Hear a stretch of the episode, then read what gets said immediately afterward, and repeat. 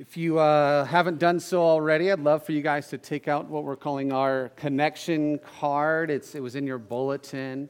Um, we're going to get in the habit of everybody filling these out. So uh, we'll try to get pens and pencils in the backs of the seats. Uh, when, when uh, yeah, good, yeah. And all of them. I, I, didn't check to make sure that they were all uh, refilled, but uh, we will, at the end of the service, we'll fill those out together.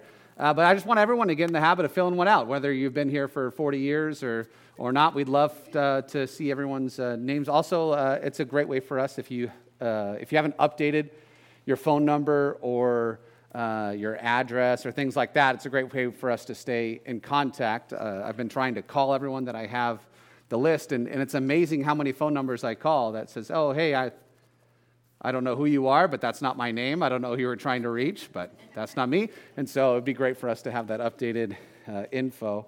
Uh, just so you guys have an opportunity to flip there, we are going to be in John chapter 11 today. I know it's like, man, does this guy preach out of John every week? And it's like, almost, almost. Uh, so, John chapter 11, again, John is before the book of Acts and after the book, the Gospel of Luke. And again, if you don't have Bibles, we have several Underneath the chairs, there's also apps. You can also just Google it, type in John chapter 11, and you can find it that way. Um, one of the things that's interesting, and we'll get into this do you know why Jesus called Lazarus by his name when he raised, why, when he raised him from the dead? Well, he knew his name, of course, but like, in my opinion, if, if Jesus had just said, Come forth, and everyone would have, every grave would have been empty. So he had to call Lazarus by his name, or else the town would have been full of zombies, and that would have been terrifying. I think that's maybe that's how the zombie apocalypse starts. I don't know. I'm not sure. We are prepared. Uh, so I'm going to mix things up this week, and we're going to talk about Jesus. I know it's a new thing for us to talk about. Uh, there's my, my kids and I. We have this routine when I when I put them to bed, and I love it. And I'm always trying to like add more to it, uh, and they try to take more away. Uh, but we, we, we pray together, we pray, we sing songs. I pray a blessing over them. Uh, the Lord bless you, Lord keep you, make his face shine upon you. Pray over that every night. Um, I tell them how much I love them, how proud of them I am. Uh, and usually I, I, I kiss them on their heads and then I leave. But recently, after we've, we've done all of those things that we've been doing, my daughter's been asking, Hey, Daddy, can you tell me about Jesus? Can you, tell, can you just tell me some stories about Jesus? And it's one of those things that as, as a parent, you're like, yeah, I, I probably should have been doing that before. like, I didn't need my three year old telling me to do that. But it's, and it's like, it's one of those things where I just was, the first time she asked, it brought me to tears. Because I was like, I, I would love to.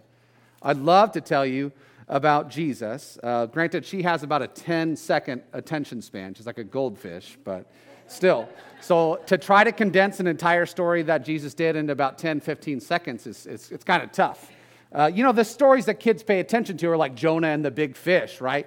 Uh, guy being swallowed by a big fish. They're like, oh my goodness, what was that like? And you can tell them that story. That keeps their attention. But trying to tell Jesus that, or trying to tell kids that Jesus took some bread and some fish, two foods that they're not really interested in, and broke them into pieces and fed 5,000. Okay, Dad, that's enough, you know. But uh, yeah, so it's, it's, it's really cool to be able to do that. But I, I, I want to be able to share with you the same types of stories that I share with my kids. And so that's what we're looking at in John chapter 11. We're going to read a lot of this chapter today, um, and it's because this story, it's, it's a long one. John takes a lot of time writing it, and I believe it's because it is deeply profound. The disciples spent, at this point in time in John chapter 11, the disciples have spent between two and three years every day with Jesus. And it's, it's kind of one of those things that I'm really jealous that they, they got to do that. Uh, but whenever they speak, it seems like they have no idea what they're talking about. Right? Like, it's, it's easy for us to look at the disciples and be like, man, you guys are, are really silly. What are you guys talking about? But we have to give them credit because they didn't have the indwelling of the Holy Spirit because Jesus said, I have to go away so that my helper can come. So we all have the Holy Spirit to help guide us and lead us, but they didn't have that. But they did spend every day with him. Um, I will say, despite the fact that they didn't understand what was going on. They believed in Jesus enough to risk their lives as we look at this story. Um, but again, I, I, want the first thing for us to really pay attention to when we read this passage. We're going to read, I'm going to, it's going to be long. I know it's going to be long. The first thing I want you to pay attention to is that uh, the disciples are like lost puppies, right? So if you've been following Jesus for a long time and you feel like you don't know what's going on, it's okay because the very people that uh, had a, at least a part in writing all of our New Testament, they didn't really know what was going on either. Uh, the second thing I want you to pay attention to as we read this passage is the relationship between Mary, Martha, and Jesus. Well, really, and Lazarus and Jesus, although we don't get to see a whole lot of interactions, but that's it's really important. So pay attention to how Mary and Martha speak to Jesus and how he replies to them. The third thing I want us to focus on is how Jesus reacts and responds to the circumstances around him. Right? So those three things, right? We have uh, how, how silly the disciples are, how they don't really know what's going on, and yet they are brave anyways. The relationship between Mary, Martha, Jesus, and the third thing being how does Jesus respond to the circumstances, the things that are going on around him. So again, it's a long, we're going to start uh, in verse 1, so John chapter 11, and we're going to read a lot. So, you guys ready? Paying attention to those three things. You don't have to soak in everything, just those Three things. All right, let's start. So now a certain man was ill, Lazarus of Bethany, the village of Mary and her sister Martha. It was Mary who anointed the Lord with ointment and wiped his feet with her hair, again gross, whose brother was her brother Lazarus was ill. So the sisters sent to him saying, "Lord, he whom you love is ill." But when Jesus heard it, he said, "The illness does not lead to death. It is for the glory of God, so that the Son of God may be glorified through it. Now, Jesus loved Mary, or loved Martha and her sister and Lazarus. So when he heard that Lazarus was ill, he stayed two days longer in the place where he was. Then, after this, he said to his disciples, Let us go to Judea again. The disciples said to him, Rabbi, the Jews uh, were just now seeking to stone you. Are you, are you going there again? Jesus answered, Are there not 12 hours in this day? If anyone walks in the day, he does not stumble because he, is, uh, he sees the light of this world. But if anyone walks in the night, he stumbles because the light is not in him. After saying these things, he said to them, Our, our friend Lazarus has fallen asleep, but I go to awaken him. The disciples said to him, Lord, if, if he has fallen asleep, you know, he, he'll recover. Now, Jesus had spoken of his death, but they thought that he meant he was just taking rest in his sleep. Then Jesus told them plainly, Lazarus has died, and for your sake, I am glad that I was not there, so that you may believe, but let us go to him. So Thomas, called the twin, said to his fellow disciples, uh, Let us also go, that we may die with him. Now, when Jesus came, he found that Lazarus had already been in the tomb for four days. Bethany was near Jerusalem, about two miles off, and many of the Jews had come to Martha and Mary to console them concerning their brother. So when Martha heard that Jesus was coming, she went and met him, but Mary remained seated in the house. Martha said to Jesus, Lord, if, if you had been here, my brother would not have died. But even now I know that whatever you ask from God, God will give you. And Jesus said to her, Your brother will arise again. Martha said to him, I know that he will rise again in the resurrection on the last day. And Jesus said to her, I am the resurrection and the life. Whoever believes in me, though he die, yet shall he live. And everyone who lives and believes in me shall never die. Do you believe this? And she said to him, Yes, Lord. I believe that you are the Christ, the Son of God, who was coming into the world. When she had said this, she went and called her sister Mary, saying in private, Hey, the teacher is here and is calling for you. And when she heard it, she rose quickly and went to him. Now, Jesus had not yet come into the village, but was still uh, in the place where Martha had met him. When the Jews who were in the house consoling her saw Mary rise quickly and go out, they followed her, supposing that she was going to the tomb to weep there. Now, when Mary came to where Jesus was and saw him, she fell at his feet, saying to him, Lord, if you had been here, my brother would not have died.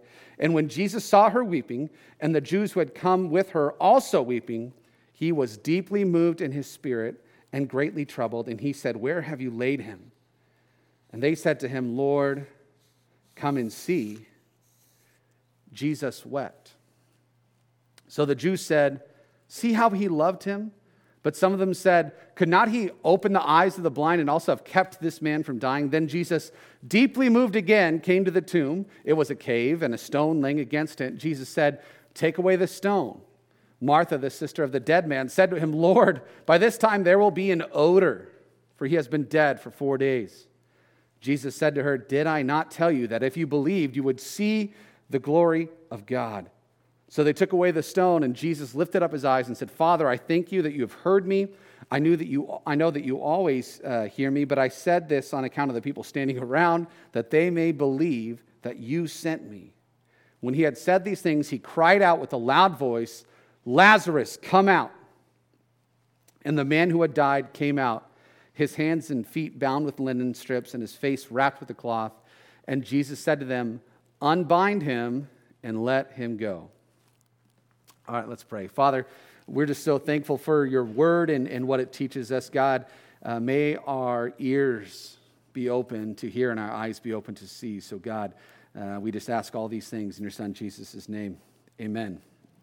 So, again, as we read this story, I know it was a long time back in the story by the time now, but uh, the disciples, and my heart, my heart really cries, cries out for them. I, and I love how Jesus interacts with the disciples. They're like his children, right? When we tell our kids, uh, one of the things we've realized about our three year old daughter is that um, she doesn't listen to what we're saying because she's already thinking about some crazy thing that she's going to tell us.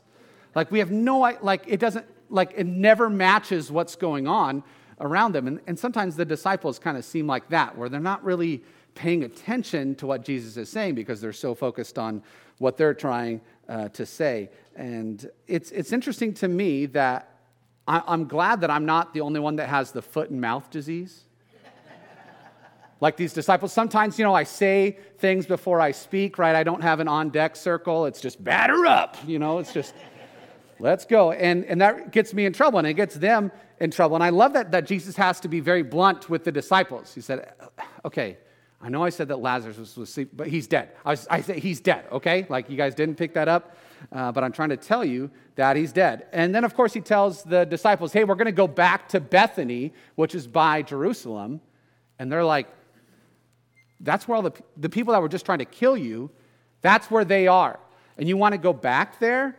And Jesus like, yeah, we're going. And I love that, that Thomas, he, later we call him the, the doubter, right? He's Thomas the twin. That's what uh, he's known as here. But he's doubting Thomas because he wasn't there when Jesus uh, rose from the dead and, and, appeared to the disciples. And so he's like, well, I don't know. Unless I touch the holes and, and see him, I don't, I don't know if I'll believe him. So, but now he's called the twin. But he has so much faith to say, well, if he's going to die, let's go die with him. It's beautiful. They're not smart, but they are loyal. I think that's what my wife looked for in her husband, not. But it's something that's really important for us to know about the disciples because it's something that's imperative for us to understand and believe that, that Jesus doesn't use the people with the highest intellect, with the most amount of talents. He uses the people who are faithful. The disciples changed the world through Jesus, so the acts of Jesus, these, these 12 disciples, really 11. Well, let's not talk about Bruno. Let's not talk about the 12th one for those of my Disney fans. Uh, but the 11, they, they really, they changed the world. They changed the world. And, I, and one of the things that I think is interesting, I was reading a commentary, it's, they were saying that this is similar to when, when God called Abraham to sacrifice his son Isaac that he had so much faith that he believed that even if Isaac had passed away, that God had promised that this would be the lineage, and so God would raise Isaac back from the dead. And so the disciples, in the same way, they believed that even if they were to be killed, that Jesus would raise them back from the dead. So they're like, let us go die with him, because they had so much faith to believe that Jesus would lead them, uh, bring them back from death as well. So, but I, I again, I want you to understand and to, to really truly believe that no matter what you know what you got going on up here no matter what your body is able or not able to do god loves you and is calling you to something so much greater than you could have ever believed or experienced. And this is not because of who you are it's because of how great he is. And the beauty of the gospel is that we get to step outside of ourselves and just show people the glory of god and not through our talents but just for just through, through him So stay close to Jesus and show off his glory. That's what the disciples teach us. It's not about their wisdom or their abilities, it's just about staying close to Jesus no matter what. So John pointedly tells us that, uh, John is the author of this gospel, that, that Jesus loved Martha. Now, how does, for those of my Bible scholars, how does John refer to himself in the Gospels? Yeah, the disciple whom Jesus loved. So, this is a, t- a title now like he's giving to, to Mary, Martha, and Lazarus. They're, they're people that he loved. And I grew up, I don't know if any other men can attest to this, but I grew up believing that emotions were for weak people. Right? Love, those types of attachments, empathy, compassion, those were for people who just weren't going to make it far in the world. The only emotions that were acceptable to, to act out upon and to have were anger. People that lead by force through strength, those are the people that have it going on. Those are the people to follow. So when John takes the time to point out the fact that Jesus loved these people, it makes me pause and think about whether or not I truly am allowing myself to love other people. And if I'm trying to be like Jesus, then I'm not going to lead with an iron fist, but lead with love. Martha implores, uh, she, she begs Jesus to come and heal Lazarus before he dies. But Jesus encourages her that his sickness does not lead to death. And then Lazarus dies. Has anyone ever had that, that moment where you're, you're praying for someone or something to happen and you're just so sure that it's going to happen? You know, you feel like this, Jesus literally said this to her, but sometimes we feel like, no, God told me that this is going to happen, and then it doesn't happen. You're praying and you're hoping and feeling that this person that you love will not die, and then they die. He's like, God, did I thought I thought they were going to live. And when Jesus is speaking to Mary and Martha, he tells them pointedly his sickness does not lead to his death. And then he dies. So for me, if I was Mary or Martha, this would have been the point where I stopped believing. This guy said his sickness doesn't lead to death, and, and then he died. How is this possible? But their faith did not end with Lazarus' life. And I think the thing is that that's really odd here is that Jesus knew the plan. He waited two days. Jesus hears that Lazarus is sick, needs to go to be with him, and then he waits two days. And how many days had Lazarus been dead? Four days. So if Jesus had immediately gotten up and left, Lazarus would have already been dead. Right? Because he waited two days and then he left, and then Lazarus had been four days by the time he gets there. So which one's bigger? Four or two? So it would not have mattered if Jesus had left right away. There are, there are things in my life sometimes that when I hear about them, I'm like, I have to act now. I have to go now. I have to do it now. But Jesus trusted his relationship with the Father so much that, that when he's communicating with him and the Father was telling him to, to stay and to wait, even though he wanted to go and make things right right away, he was willing to wait to prove uh, just how great and glorious God is.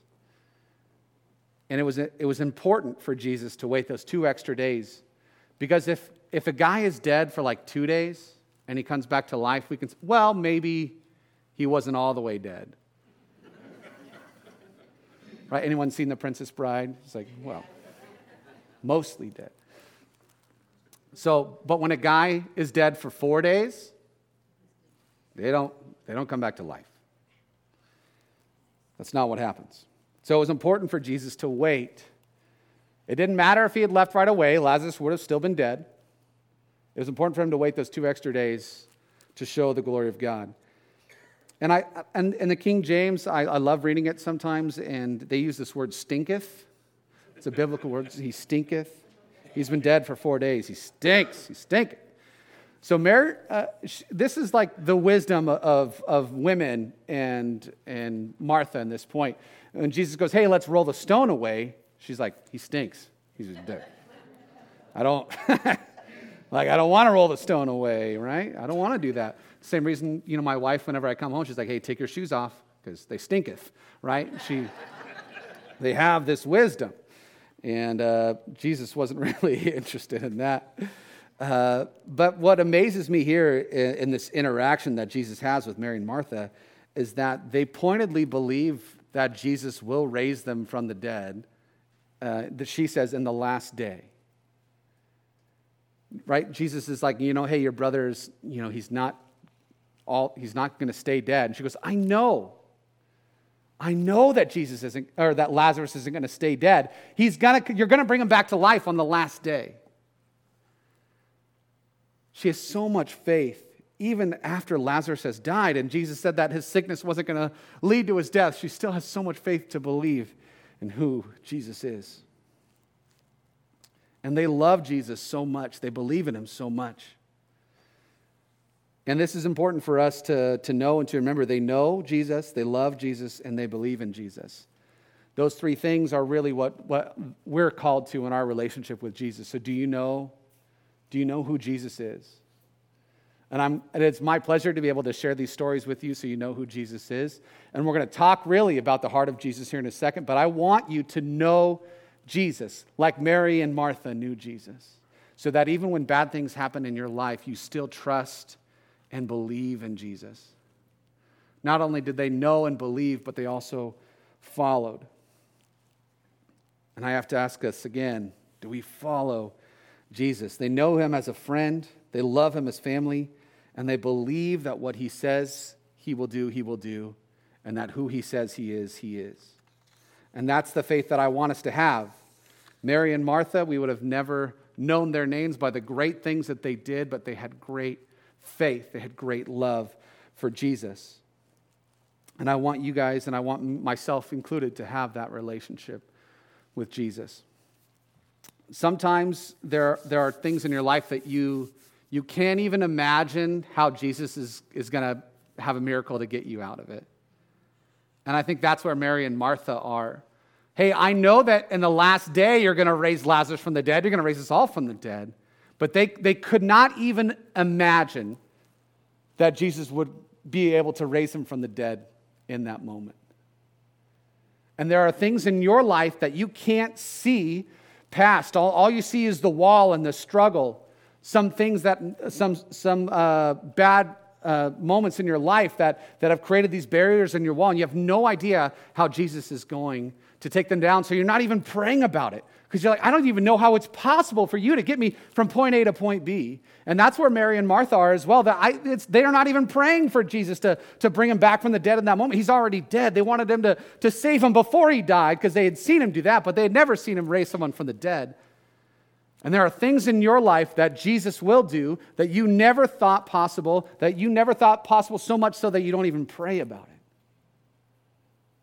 But that's how amazing Jesus is. I cannot, if I look back at my life 10 years ago and my life today, there's no way I could have imagined the things that Jesus would bring into my life. There's no way I could have imagined. And that's where Mary and Martha are right now. They cannot even imagine what Jesus is about to do. And there are days in your life when life is more than you can handle. And there are thoughts that go on in your head that you know, my body, I can't do the things I used to do, and, and I can't overcome some of the, the, the issues that I have in my life. And I'm encouraging you to just draw nearer to Jesus and that you're not the only one. You're not the only one dealing with those things. Our hope is in Christ and who he is now and who he will be. And that's where Mary and Martha were as well.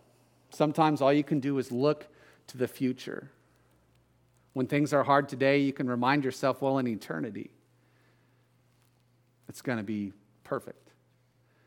When things are hard today, sometimes all we can do is look to the future. Jesus' love for the sisters and Lazarus was deeply profound. If you haven't been paying attention to any part of this message, I want you to dial in now. So if you're listening online or if you've kind of been sleeping, you know, it's okay. If someone's sleeping next to you, just give them a nudge because this is the part, this is the part that I want us to really pay attention to. And I, and I want you to know it's okay to sleep in church. I'm narcoleptic. If you don't know what that means, it means basically anytime I sit down, I fall asleep.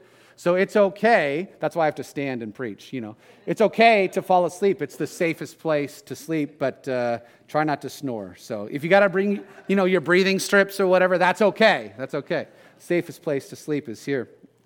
Uh, John 11, 35. Those of you who were uh, who grew up kind of in uh, the the kids' church, uh, it's the if you're my parents would uh, my grandma would would give us things, uh, usually it was candy, obviously, for memorizing Bible verses. And so this is a Bible verse that's, that's easy for everyone to memorize because it's the shortest verse in the whole Bible, John 11 35, right? Which is two words. We can all remember that. Jesus wept. There is more depth in those two words, in this one verse, than almost any other verse in the entire Bible, in my opinion. There's more depth in those two words than all of the other words. And why, why do I say that? Um, every time I read the story, every time I think about it, it, it doesn't make any sense to me.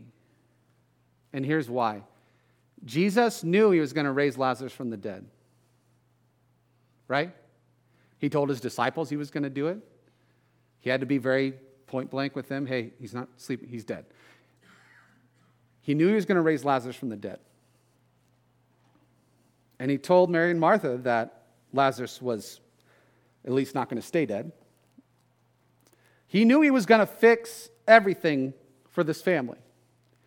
He knew he was going to come in and save the day and raise Lazarus from the dead. And if it's me, I struggle with having a hero complex sometimes. I would have made a, a beeline straight to Lazarus' tomb. I wouldn't have talked to anybody. I just would have gone and done it. I wouldn't have told my disciples what I was going to do. I just would have gone and I would have fixed it and I would have told everyone, stop crying, he's alive.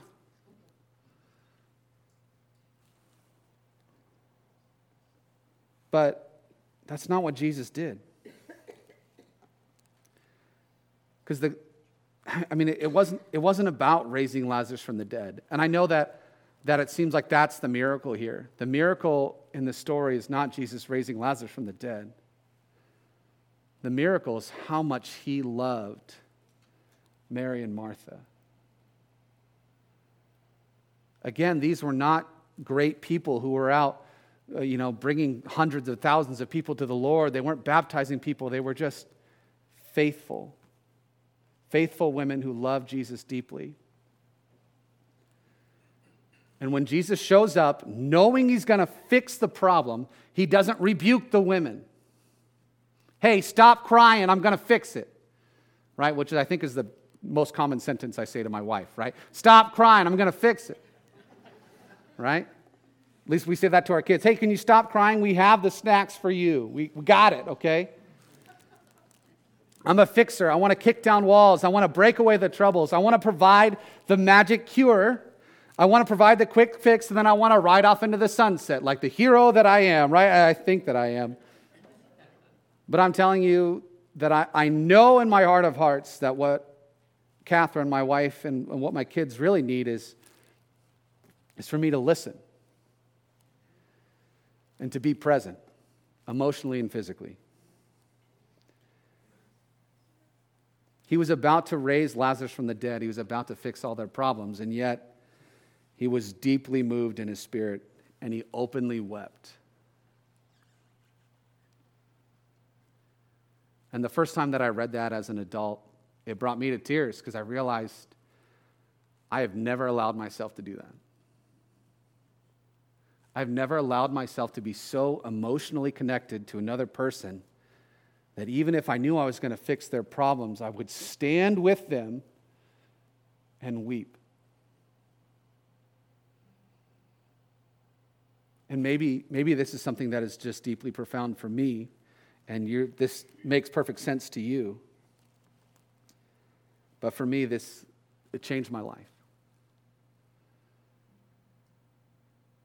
Changed my life. Jesus, for the first time, really, he's seeing the impact that death had on people whom he deeply loved. As a person, right? He saw it from heaven, but now he's here on earth and he's, he's seeing it, and it brought him to, to tears. He didn't tell him to suck it up, to deal with it. He didn't tell him that everything's going to be okay. He just wept. And that doesn't even weigh into account the fact that he's out in public weeping openly two miles away from the city where all the people want to kill him. He's not trying to get himself to safety, he's not trying to fix the problem, he's just weeping with people who are sad. When we sing the song, you know, Jesus loves me, which I love that, that my son, he has no idea what the words are, but he sings it. But he, he sings a song. We sing this song together as a family, right? Jesus loves me, this I know, for the Bible tells me so. We sing about a God who loves us enough to die for us. But I want you to also know that we're singing to a God who loves us enough to weep when our life is hard. Jesus isn't just a God who loves you enough to die for you, He's a God who loves you enough to weep with you when you're sad. Even though He knows that in the future there's going to be no more sorrow, no more death, no more tears. That's the God that we love and worship. He's not just a God who fixes it, He's a God who knows you and loves you. Amen. Amen. He loves you far beyond what you could think or imagine. Jesus here is, he, we're told in the Bible, he's the image of the invisible God. So his actions show us the Father. And in spite of the fact that John 11 35 is the shortest verse in the Bible, I pray that it has an enormous impact on how you feel and, uh, uh, about God and, and understand him. When your family is falling apart and you feel so isolated and alone that all you can do is crumble and weep, God is weeping with you. When you fall back into depression and you just hate yourself for doing it and you can't break free from this grasp that depression has on your heart, God is not judging you, He is weeping with you. When you lose someone to death or someone that metaphorically dies in your life and you have to separate yourselves from them and it breaks your heart, God is weeping with you.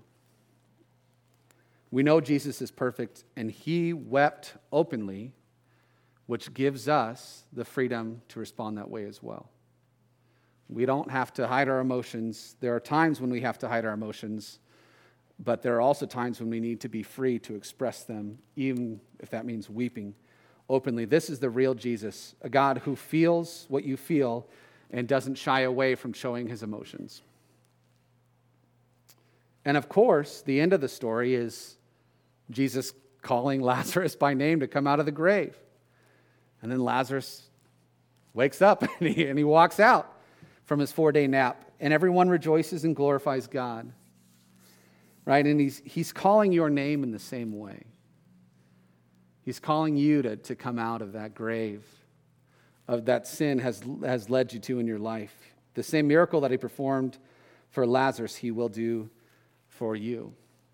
So if you haven't made that decision yet to profess Christ as, as Savior, to be baptized into his kingdom, to be buried with him and raised to walk in the newness of life, this story again encourages us to have that response to Jesus.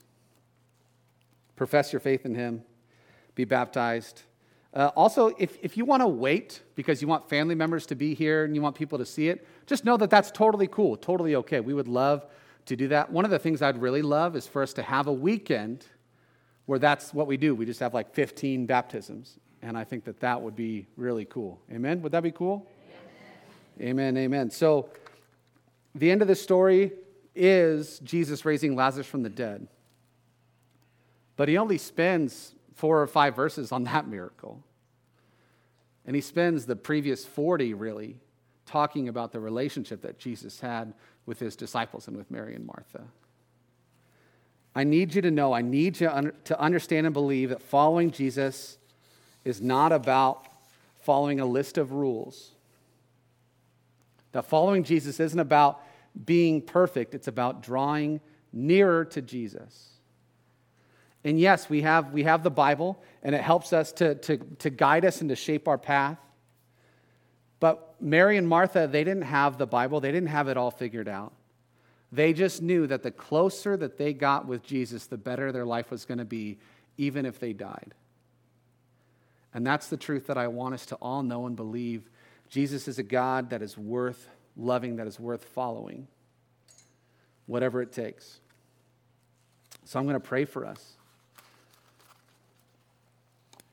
And again, what I want you to take away from this week is that even if you feel like one of the disciples, you don't have it all figured out, it's not about being awesome, it's just about being more like Jesus.